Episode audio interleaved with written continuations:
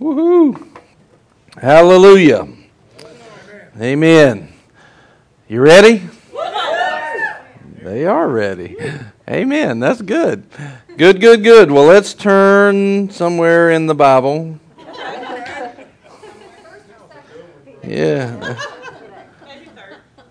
James 4 6.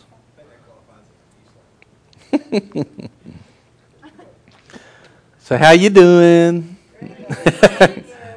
good. Have you had a good day? Yep. Awesome. Yeah, I didn't get soaking wet in the rain for the last two days. I got soaking wet in the rain at the soccer practice. Today, uh, we stopped before it started raining, so hallelujah. My car, I'm getting into it, smells like mildew because I've had everything soaked and it goes into the car. And then I'm like, just I need some days that I can air it out. So, amen. but we need the rain, so I want it to rain a whole lot. So, um, well, I want to jump right in, but I feel like the Holy Spirit says, hold on. So let's just let's just pray. So, Lord, we just praise you. We thank you. We thank you, Lord. Thank you so much. Yeah, okay. So Lord, we just we praise you. We don't come into this tonight with small expectation. We come in with large expectation. You're going to move tonight. You're going to move in us. You're going to change things in us. And just right now, just just say it say it to yourself. You can shout it if you want to. You can say it light, but something's changing in me tonight.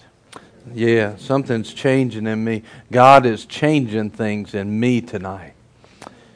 Yeah. God is making a difference. My life is not going to be the same after tonight because the seed of the Word will produce fruit when it hits the fertile and expectant soil of my heart tonight. Thank you, Father, for your seed and thank you for your fruit. In Jesus' name, amen. Amen. Are you going to get something out of it? Yeah. Amen. Praise God.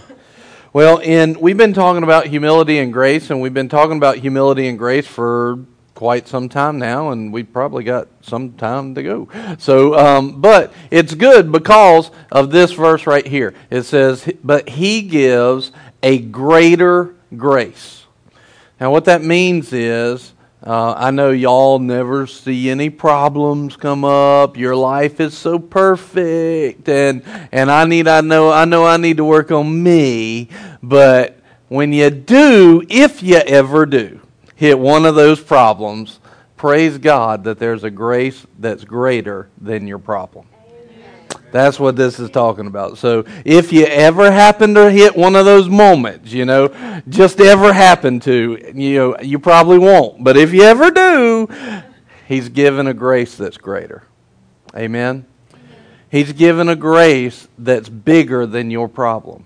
And this is a promise you can have ahead of time. So, in other words, when you get to the problem, you already know hey, I'm already in a better position. In other words, you know, it, it's kind of one of these numbers. My problem, and here's my grace. Problem, here's my grace. My grace is greater than the problem.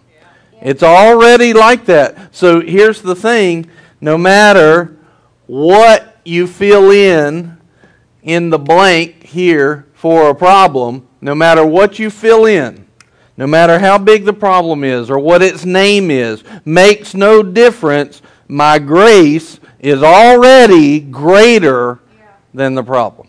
Amen? That right there, that's good. Amen. Good night. See you. Have a good one. That's a big. If you get that, you're you're in good. You, yeah, for real. Like I'm. No, that's not happening. You're not going yet. All right. So here's the thing. You get that though. You get that. That will solve more issues in your life than what you can throw a stick at. But you don't have that greater grace simply just because Jesus paid for it. What? In other words, you have greater grace because you decide it's paid for already, but you make the decision whether or not to step into it or not. That's the issue. So you've got to humble yourself to the things of God. Think about this greater grace is given in the form of salvation. So all of the spiritual problems are wiped out when they receive greater grace through Jesus Christ. But how many people? Does everybody receive Him? No. But do they have to pay a price for it? Pay a price for Christ? No. It's a free gift. But they do have to, in obedience, by faith, step into that greater grace. So, in other words, there's an act of obedience in faith. Okay? So, faith moves into a place of grace. And it's the same way in every other area of your life where you need salvation, every place where you need salvation. The gift is already there. It's free, it's there, but you might not have stepped into it yet. Yeah. And you need to, but through humility, step into that place of grace. So, let me erase this just so it's not clouding up the board. But remember that. You, you might even want to put that on a piece of paper and put it right in front of the mirror. You know, put it on your mirror at home and don't like stick it up in the corner. Put it right where your face is so that you got to dodge around it and it'll remind you to read it that His grace is greater than whatever you fill in the blank.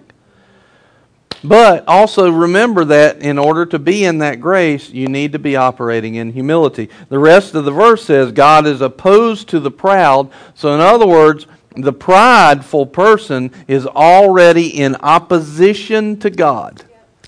They're already going the opposite direction that God is going.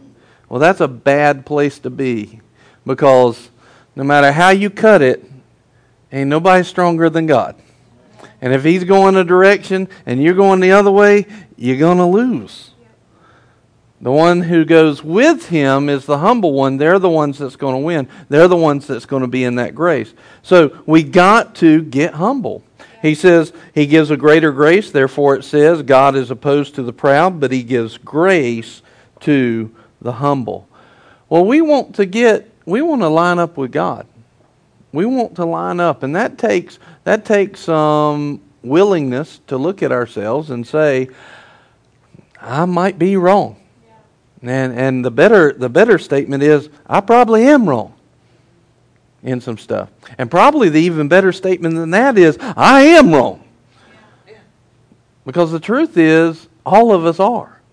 All of us got something where we're missing it. Otherwise, if we weren't missing it, we would know all there is to know about God and we would be like Him yeah. and walking like Him, and problems would be melting in front of us because of that. A lot of times, your problem is a good symptom that there's something in your life that's outside of grace.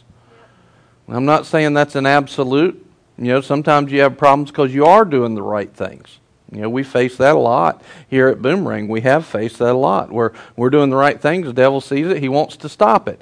But a lot of times, if you see areas in your life, this is a really good indicator. You start having problems, and we talked about this the other week. You get angry or you get upset or tense or tight over something. It's generally a symptom where inside of you there's a pride and not a humility. And you need to check that. It's a great way. It's kind of like if you go to the stove and you start feeling heat because you got you got uh, nerve endings there that tell you there's heat there, don't touch it. Well, if you start feeling inside of yourself anxiety, stress, uh, lack of peace, anger, anything like that, all of a sudden you ought to be saying, Where is it that I'm outside of grace? Because this is an indicator of that. Somehow, some way, I'm outside of grace. And here, here's the other thing. Man, they, I told them to draw big circles. They were listening. Praise God. Amen. Here's the other thing. Um, let's say that this is the timeline of your life. And since we were talking about being all in, we'll say this is the all in moment here. And let's say that over here you conquered some stuff and put down the flesh, okay? Well, just because let somebody throw me out something that they have had to put down as when they started growing in maturity, just an area. Cussing. All right. So let's say that cussing right here is one of those that you put down, right? So, do you think that cussing is never going to try to reappear in your life once you put it down? well, here's the thing, but isn't it something that once we put it down once, we feel like it's over? We feel like it's gone, it's in the past, and I'll never have to deal with that anymore. That's what we would call arrival mentality. But the problem is, even though you cross this line, let's say you're way over here. Let's say you're way over here, right? That doesn't mean that you don't have a flesh anymore. You still have a corrupted flesh. And so the person that thinks that cussing will never come up, back up as a temptation to them, they are fooling themselves and they are setting themselves up for a trap. As long as you're on this earth with this corrupted flesh, before we have a glorified body, you are going to have a tendency and temptation to sin. Now, you can learn, here's what you're learning. You're not necessarily learning to put down each, every individual thing. What you're learning is to put down the flesh, period. This is how you learn to recognize what the flesh sounds like. Generally, a brat kid throwing a fit, pointing at everything godly. That's, that's the flesh right? The, generally, it's the thing that screams the loudest in your head. That's generally the flesh, because God's pretty much a gentleman. You know, the the the voice inside going, "I want to do this." Yeah, that's the flesh. That's it. Y'all have heard that before, right? And and but but but uh, well, uh, uh, that's the flesh. All of that. That's the flesh. Okay. And and I know I know that y'all have y'all have matured and you haven't heard that recently, so I wanted to remind you. So, amen. Proverbs 22 4. The reward of humility and the fear of the Lord, again, fear means extreme reverence of the Lord, are riches, honor, life.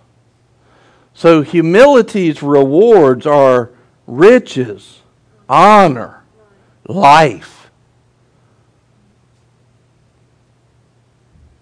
I wish, I wish, I really wish I could almost, uh, this would be such a great lesson if you could tell somebody, if you could spread your thoughts out throughout one day and have somebody who knows godly humility and pride, and they would go, humility, humility, pride, pride, pride, pride, pride, pride, pride, pride, pride, pride. And we'd find out that we were a lot less humble than what we think we are, which kind of goes along with that. We would think, you know, because we're thinking, well, I'm humble. And then we want to go tell everybody about it and act like it in front of everybody, which is the exact opposite. But see, this is just it we would find like if if we really allowed the Holy Spirit to examine our life, we would find out we're not as close to that as what we think we are. And when we think that we're close to that, that's the problem. The thought that you're close to it is the problem, knowing that you have a corrupted flesh. So, and you can see here, so God gives a greater grace to humility riches, honor, life. Proverbs 29, 22, and 23. An angry man stirs up strife, and a hot tempered man abounds in transgression. Both of those are, th- are areas of pride. A man's pride will bring him low, but a humble spirit will obtain honor. So, the, the point that I really want you to see here is this don't we need humility? Let me put it this way Don't we need more of it? Don't we need more than we have? And but how are you going to get it? And and this is this is where American society it, it just does not it does not go well here. How are you going to get more humility? You got to be wrong. You got to be a loser and not a winner. In other words, you got to be willing to have been bad at something. That's right.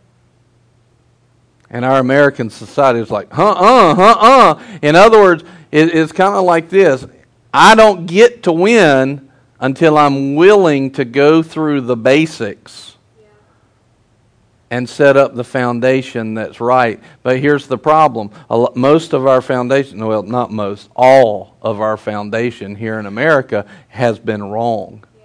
It's been set up on the wrong things. Not because America's bad, it's just corrupted society.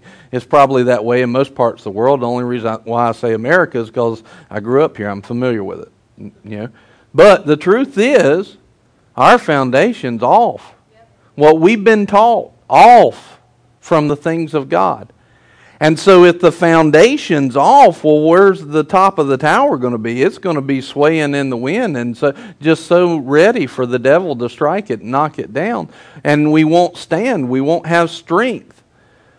So, in other words, in order for us to get to a winning place, what we've got to do is be willing to have been wrong all of our life and go back and dig up some stuff. Well, you know, how much we love change, you know. Everybody loves to change, right? Whoop, whoop. Where'd all those go? Everybody loves that. So, humility, in order to go to greater grace, uh, riches, honor, life, in order to go into uh, the honor, a humble spirit obtains honor, we've got to be willing to be wrong. We've got to be will, willing to go back and change some stuff. You, and and everybody's like, yeah, I don't like that, but yeah, but this recognize what we're saying here that you're agreeing with. Recognize this because this is a big deal. Because most people will, yeah, yeah, yeah, in church, but then they don't move towards humility. So why not? Because they agree in theory, but in practice, this is what that means. Everything you ever thought has the potential to be off Yep. to this point in your life. Yep. Everything. And here's the thing about God now. Now, that's a big deal. In other words, you have been living by the principles of your foundation for your whole life. And what I'm telling you is, in order to move to, towards humility, you got to be willing to throw it all in the pot of God and see what gets burned up and what remains. That means everything about you could possibly change if you're going to get godly. Now, with a regular person, like if you were bringing that stuff to me and me alone, all by my lonesome and without God, you'd be in trouble. But when you take that stuff to God, it's a different situation.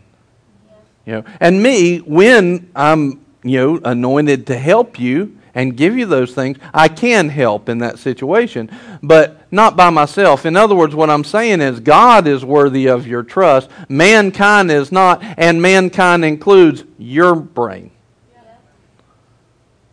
So, in other words, you've got, in order to get into humility and talk about this real change and move into riches and honor and wealth and the things of God and be a, not opposed to God, but flow with Him and produce fruit for the kingdom of God, in order to do all that, you've got to be willing to give your whole life. You, you see how this and the all in message is going, humility goes right hand in hand with it.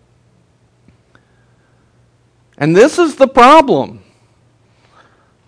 Because, all right, so let, let me hear. I know, since we've been talking about all in and humility and grace, let's just hear some examples of some things that God has been talking to you about, or maybe some of those things that you really have not wanted to give up, but you felt the Holy Spirit as a gentleman go, hey, uh, this is one of those things you shouldn't be doing, or this is one of those things you should be doing.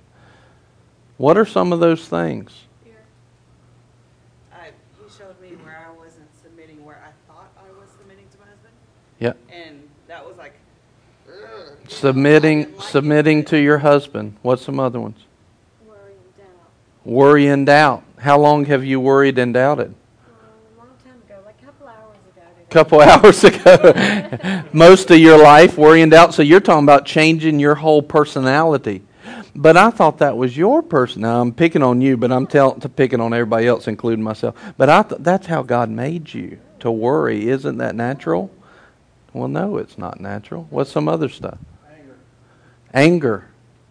Handing over. Well, that's a big deal. That's a big portion of people's lives. I mean, they would not look the same. Didn't God make people passionate? Isn't there a righteous anger? This is all the things the devil says to get you to hold on to things God told you to give away. Control and trust. Control and trust. All right, these are all like character issues. Tell me some of the stuff that's physical, like the things you like to do. Tell me some of those things. Cut the TV off. How much TV? I mean, like, how much does he really want you to give up? How much is he asking you right now?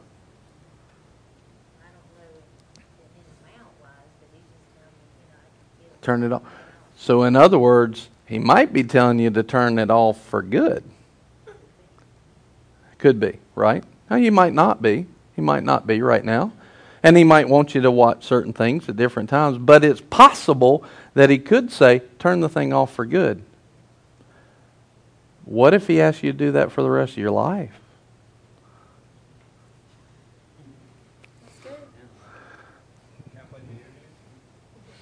Video games. What if he told you never to play one ever again?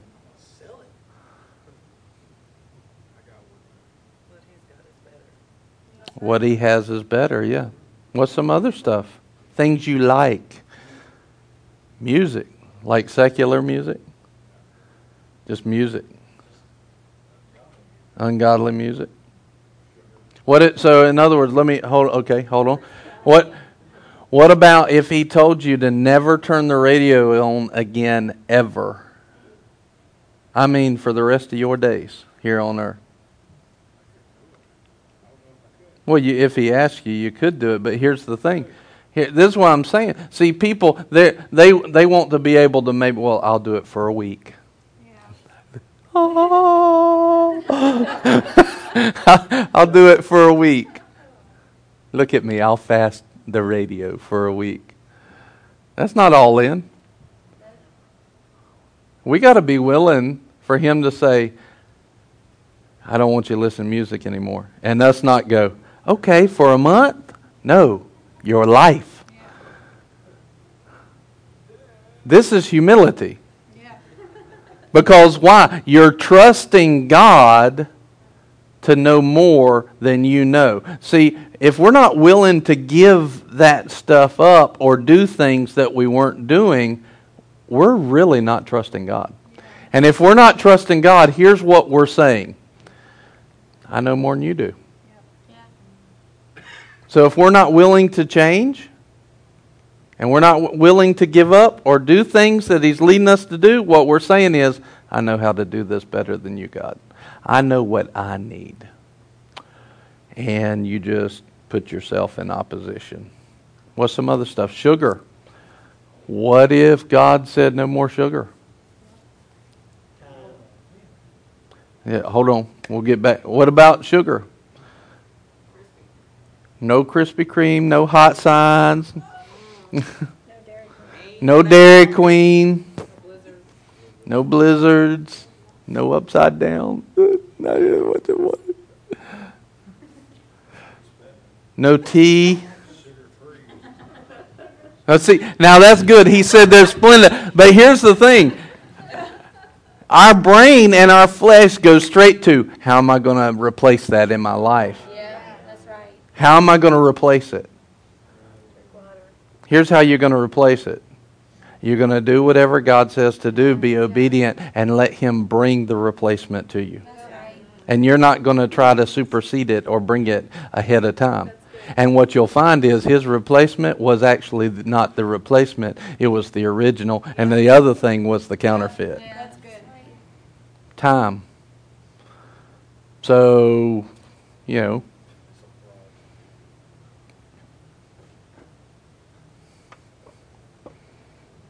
how uh,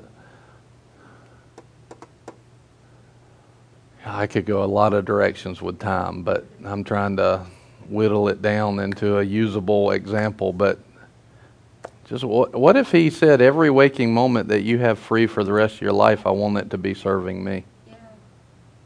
That you don't get to choose what you do with your time anymore. Yeah. Yeah. You know what that's called? All in.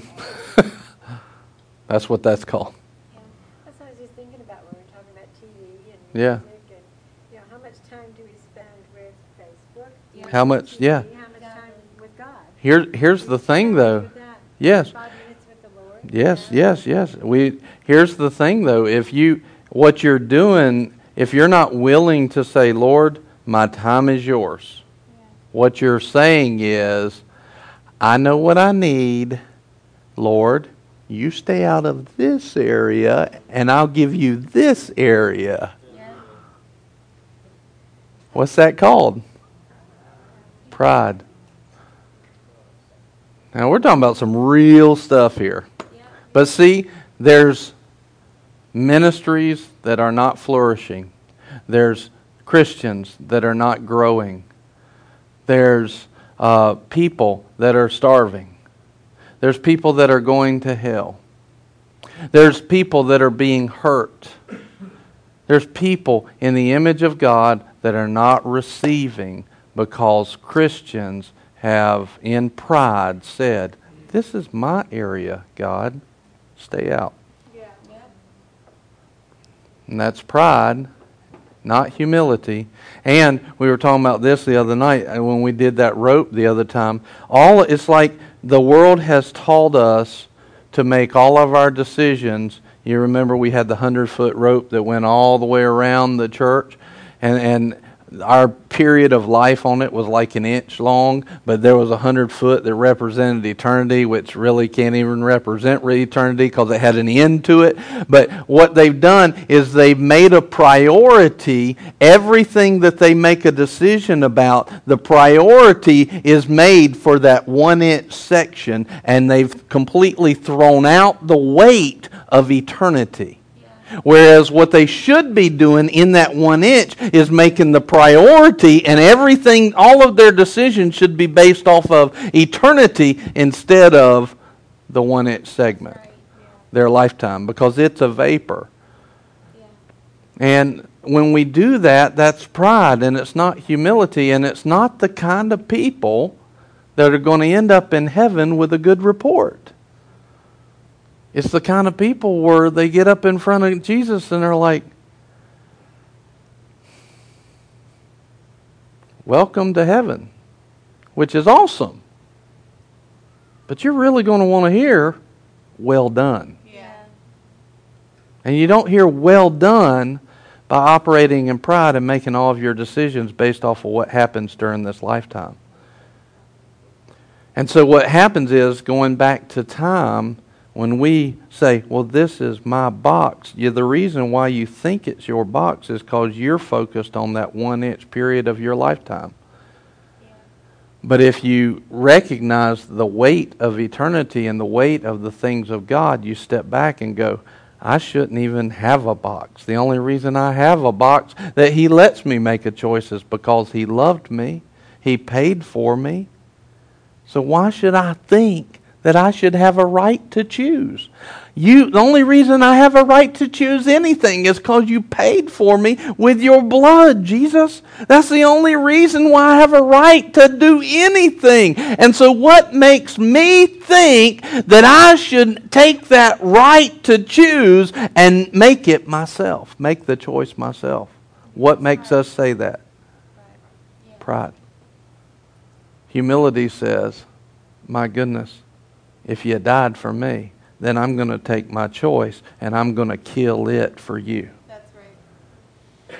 And now I can move in humility, and now God can bless it. And, and what He does is always better than what we had planned anyway. Yeah. It's always. And you think about it with Abraham when, when God, uh, God told him to uh, leave his country. He's leaving his family. He's leaving his way of life. He's leaving all of that. Eventually, God tells him to kill his son.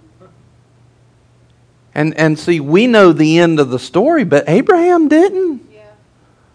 Abraham didn't know what was going to happen, except he did know that he trusted God. But he was about to plunge the knife. In his heart, he had already committed to it. It had already been done, it tells us in Hebrews, shows us. But he didn't know how that thing, you know, the next thought in his head is, my boy's about to bleed out for good. And I believe God's going to raise him up because he did make me a promise, but he's about to draw blood on his own son. He, you got to think about before he's leaving his country and he's going south to a land that the Lord will show. I mean, you got to think he's probably sitting there going, To a land that you will show me. Who are you? I mean, it could just be in my head, it could just be me losing it. Do you not think he thought that? I would say, I mean, this might just be me. I can tell you, we thought that what she mentioned earlier about selling the company, and people thought we had lost it when we made that move. And and for uh, several moments, I was like, "Did we lose it?" Because I wasn't sure. We kept seeking the Lord, and we really got humble in our hearts so that we could hear from Him clearly, and we knew it was Him. We just knew it was God. And it was. But you think about Abraham's thought process when he's, lo- he's losing in his mind, in his physical, logical, fleshly mind, I'm losing everything. But I'm willing for do I'm willing to do it. But think about this. He didn't have the Bible to know the character and nature of God yet.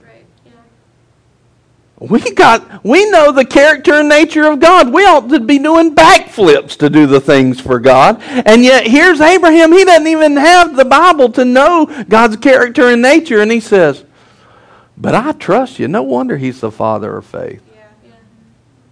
We should take some cues from that. Because we do know the character and nature in God in fullness. We saw it in Jesus Christ. So we can basically go and say, man, I make a choice for God. It's going to end up well. But look at what Abraham had. What was his? He was probably going to have a nice, uh, maybe a cushy life, right? Maybe. And in his mind, what he's figuring, hey, I'm in the family. He's, he's probably in the family business. They're well established, at least a little bit more than he was when he picked up everything and left. They were more established than that. And so here he is thinking, I'm probably going to have a pretty cushy life, right? But yet, I'm going out here risking it all with nothing. Now, the problem with that is, had he stayed there, the best place you can ever be is where God tells you to be. In other words, you're more safe in a war if God's told you to be there than you are at home in your bed if you're in disobedience. You're more safe in obedience always. So, had he stayed there, he would have been in disobedience. It might not have been as good as what he was thinking. But you know, logic had to be saying, This is a nice place. Dad's here. My family's here. But what happened? He trusted God. He stepped out into the un- unknown. He humbled himself to have faith in God. He went. He comes up. He gets rich, so rich, so rich, so rich. He defeats his family and servants, goes and defeats five kings, wins Lot back. He's got so much stuff he can't see as far as his stuff is. He can, as far as he can see, it's his.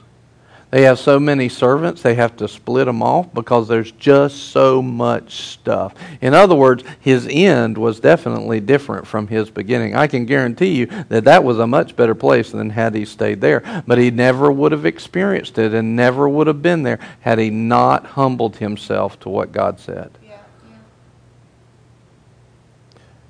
Every single one of you has that same potential if you'll humble yourself to God. But there's a verse, let, we can put that up in, um, this is not in the notes, but it's um, 1 Timothy chapter 6 and verse 6, I believe. see if I'm right. Yep. It says, But godliness actually is a means of great gain when accompanied by contentment. Now, if you read this, go back and read this whole chapter. When it says great gain, it's not just talking about spiritual stuff here, it's talking about physical, material stuff. So when he says this, he's, he's saying material things. Godliness, this is a great promise right here. When you move into true godliness, gain will follow you. Not just gain, great gain will follow you. When accompanied by contentment, there's, there's the catch. Because most of us are not content at all to trust the Lord. So go to two verses later in verse 8 and it explains what contentment is. And it says contentment if I have if we have food and covering with these we shall be content. Well, covering can either be clothes or it can be a roof over your head and I'll leave that up to you. But basically what it says is if I got food and I got a covering, I should be content with that. So let me put it this way: here's humility, and, and this is this is a big deal. If you don't get this, you don't understand this. You, it's hard for you to move into fullness of humility. Take everything in your life, everything except for food and a covering, all of your time, all of your talents, car, house, because it didn't say house, it said covering. That could be a tarp and clothes. Take it all, and are you content to only have left food and clothing? Are you are you content with that? Well, I can I I don't even want to look at y'all. Y'all like, shut up, Brian. but here's the thing. If you're not willing to go down to that and give it all away, you're not content. And if you're not content, you don't move into the fullness of godliness. And you definitely don't move into great gain. It's that person that's content that God can bless. And think about it with Abraham. What was he humbled to go to? He went down to basically his tent, his clothes, and, and, he, and he could hunt. He was leaving everything else behind, giving it all away, you know, in our terms today, in Jesus' name. And that includes time.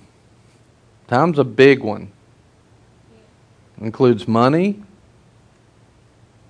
includes all of that. And and we don't talk about that a whole lot because most of the time preachers are like, "No, I want you to have a bunch of stuff because then you can bless bless us and bless me." So a lot of times they don't go to this level. You know, because here's the thing. Let's say that Miss Dixie is absolutely rolling in it, and she is blessing the church up and down. Amen. Praise God. Yeah. Amen. Prophesy, right? Amen. So let's say that she's doing that. Well, what if God tells her to give it all away? Well, here's the thing. And most, you know, a lot of people would have trouble with this. Let's say that you are, you know, the major supporter of the church and the ministry. Well, generally what happens is that person in charge like, "Oh, no, no, don't give it all away." And so we come up with excuses so you won't be won't be content. And we preach that way. See, I got to be willing for all of y'all to have nothing so that you all can have everything. That's the difference. Because that's the way that actually works. This other way, it's a facade. It's just the face of a corrupted world. And it doesn't work, it'll fade away. So here, here's the thing, and, and let me let me just make this really real, you know. So Tomorrow, God tells you how many how many people own your home? Okay? How many people have vehicles? All right. So tomorrow, God tells you to give it away. Give your vehicle away. Give your home away. Sell it, give it all to whatever. Go in other words, financially speaking, go back to zero. How many of us would be okay with that? Says do it, do it. You might think that for the split second, but in about 30 minutes, reality is going to start knocking at your door in the version of the flesh. Yeah. And he says, go to zero. And you're going to be, then all that logic's going to start thinking, if I do that, I've got to do this and this. And I thought I was done working. Yeah, I, th- I had a plan. yeah. Yeah.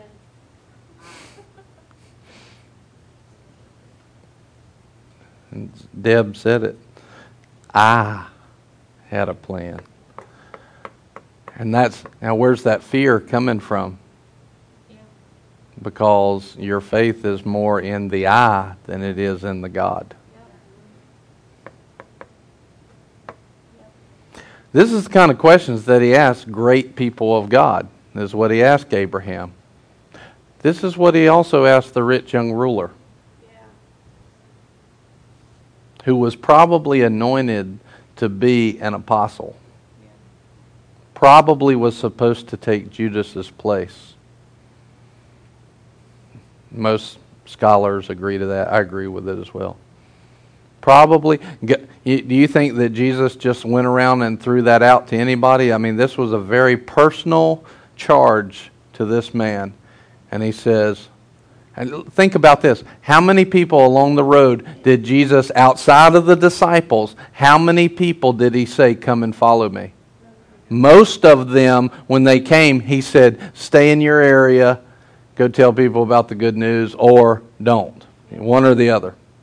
But uh, none of them did he say, Come and follow me, that I can remember, except for the rich young, uh, rich young ruler. So, in other words, there were great things lined up. But the person that's able to do it has to be willing to go back to zero because they have to be content with basically food and covering. This is humility. And then here's the great thing I'm not asking you for anything tonight, so this is a great time to have this message. But if you don't examine this in your life, where are you living? If you don't examine this and know answers to this, what if God did and you haven't already settled it in your heart? Your, is your mind renewed to contentment and humility, or is it continuing to live in pride and discontentment?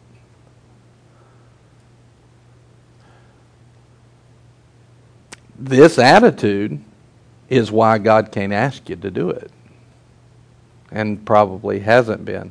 He's probably been asking you to give an extra hour a week to serve the kingdom or something like that. And we've been like, oh, Lord, I'm just too busy. Don't you know what my schedule is? He's probably been asking you just to submit to leadership. And you're like, well, you just don't know what they're doing. So we can't do it in these little things. How are he going to ask us the big things? This is humility. And what does it lead to? Grace and greater grace. We all want the greater grace, and trust me, it's available to you. But the issue of the heart that's holding it back because we're putting ourselves in opposition is we're not willing to let go of what we consider ours. And so we don't operate in the grace. It kind of works like this either you can toe the line and fix all your problems in your life in your pride, or God can fix them in your humility. But the world has taught us to rely on our plan, on our nest egg, on our savings account. The world has taught us to rely on our comfort.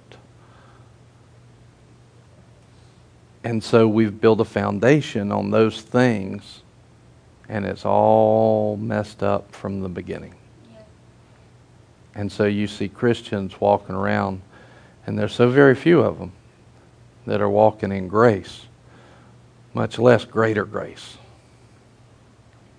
And it's not a payment, it's just a matter of do you trust and love God? Do you believe what He said? That's really what it is. Do you believe what He said? He wouldn't ask you for the things He's asking you if you weren't able to do them. You know, uh, recently, um, Stephen was laughing at me yesterday. I think he was praying for me too, and uh, because you know the school needed a middle school soccer coach. Well, I'm swamped as is. I mean, like free time is there ain't much of it. But just because I don't have free time doesn't mean that God's not asking me to do it. That doesn't mean maybe maybe God's asking me to sow this time Yeah. into these kids Yeah.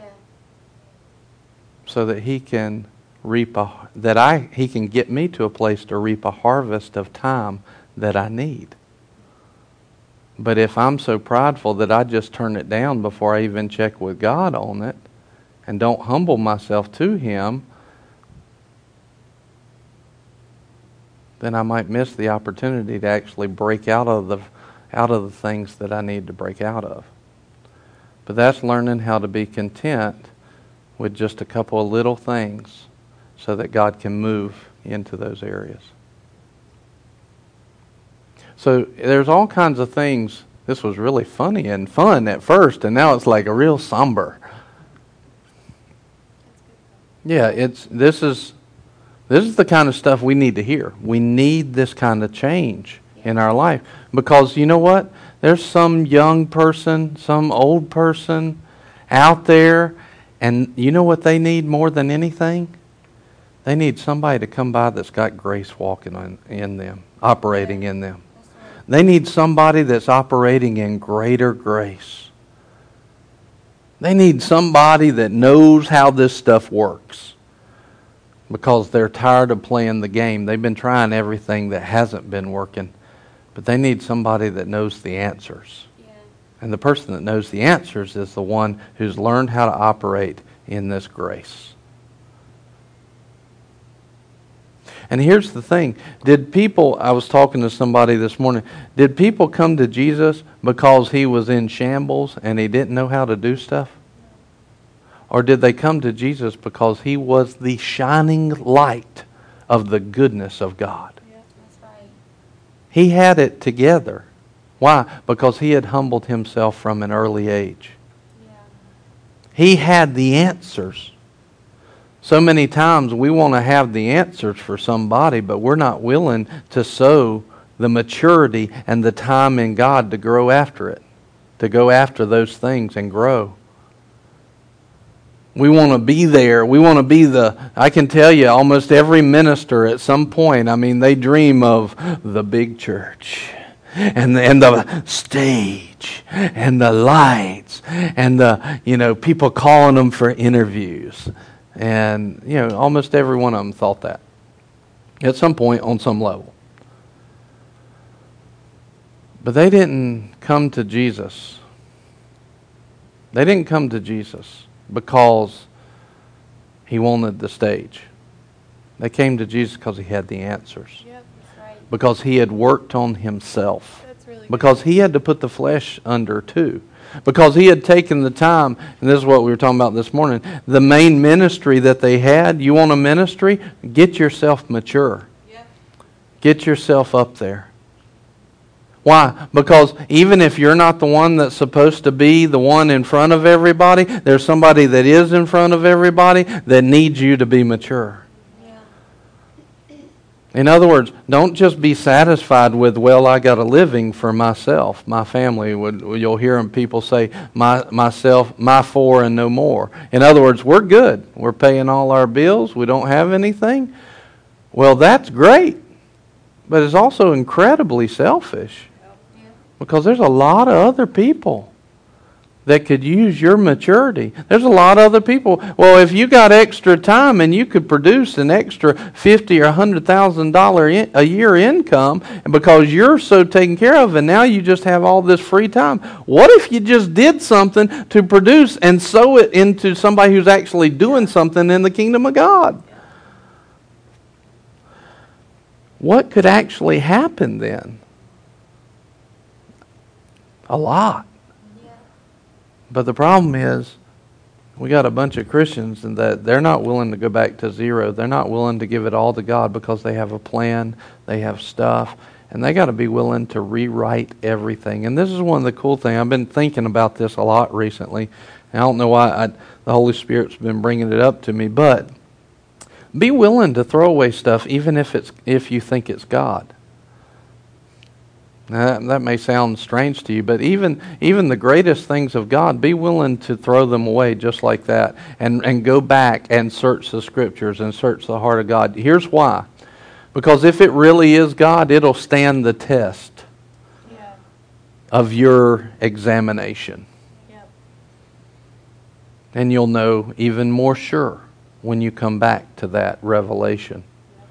One of the worst things that people can do is think they know something about God and it never was actually God, but they're never willing to throw it away because they thought it was from God. And so then they have this whole thing that they're saying, this is God, and it's not. In other words, anything, any plan of God, it, it, be willing to throw it away. You know, I thought when I bought uh, that business, I thought I was going to have it forever and I was going to honor my father because it was his business. I bought it from him originally. I thought I was going to have it forever. The thing that made me hold on the most was I didn't want to give it up. I wanted to honor my dad. I thought this was God's plan for me to, to just kind of be this bright light for God and for my dad in this business that we had. But we go on down the road, and God, you know, that was Brian's thought. But I turned it into God's thought. And as I humbled myself, I found out that wasn't God's thought. Matter of fact, if I'd hold on to that, I would have been completely out of the will of God. Matter of fact, if I'd have held on to that, there probably wouldn't be a boomerang church. Almost assuredly not. If I'd have held on to it. Yeah, praise God. But I thought it was God. And it took me two years to figure out, man, that was me. But I had to be willing to throw that idea away in order to get to that place. In other words, I had to humble myself in order to get to that place where God could talk to me and show me what actually was His plan again. Humility is such a huge key in the Christian's life. And it leads us to the place where His grace is greater. What about this last example? Um, what about if, you know, somebody offends you and they were legitimately wrong and you have a right to be upset or to hold something against them? And God says, forgive them.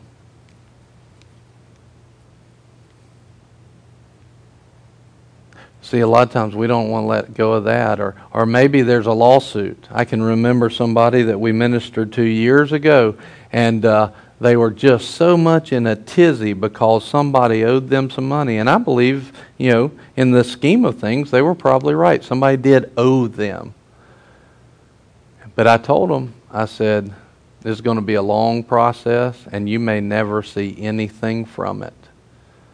But the biggest thing is, until it's over. If you don't, if you're not willing to give it up, you lost your peace. Yeah.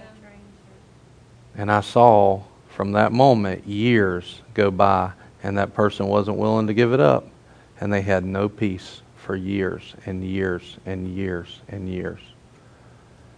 Doesn't matter if you have a right to sue them. Doesn't matter if you have a right to be mad.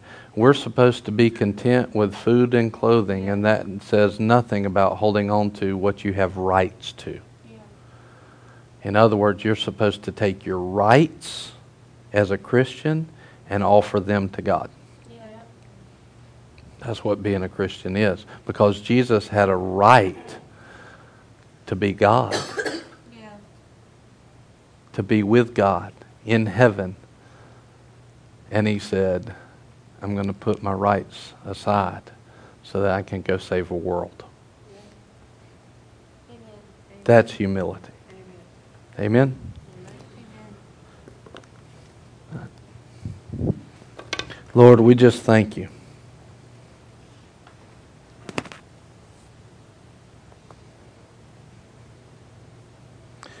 You have given us the ability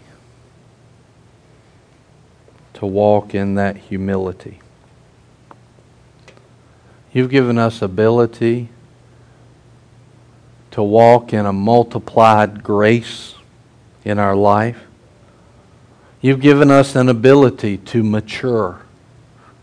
You've given us an ability to prosper, to get great gain. But the biggest thing is, Lord, you've given us the ability to serve you, to work with the Creator of the universe, to be a part of your family. to be a brother and sister to the King of Kings. What an honor that you would ask us to do anything. Your word says that one day in your courts is better than a thousand elsewhere. One day. Lord, to serve in your courts as the lowliest servant is better than anywhere else. It's better than everything. What an honor and an opportunity when you ask us to examine our lives simply so that you can move us into humility. and then you reward us with your greater grace. What an honor. What an opportunity. Lord, we I seriously this flesh, this corrupted flesh, has really pulled the wool over our eyes at times about how good we actually have it with you. It's tried to make the good things the things that are actually bad for us, and it says the bad things are the good things of you. Lord, let us right now humble ourselves so that our heart sees the truth of who you are. May the veils of deception, the veils of pride be dissolved and swept away. And may humility take root in us like it never has before. And Lord, not only will we walk in humility, but we will walk in a grace that's greater. And we praise you for it. Lord, we give. We forgive. We serve. We honor you. And Lord, let every act and every thought worship you in humility. In Jesus' name. Amen. Amen. Have a great night. Thank you for being here.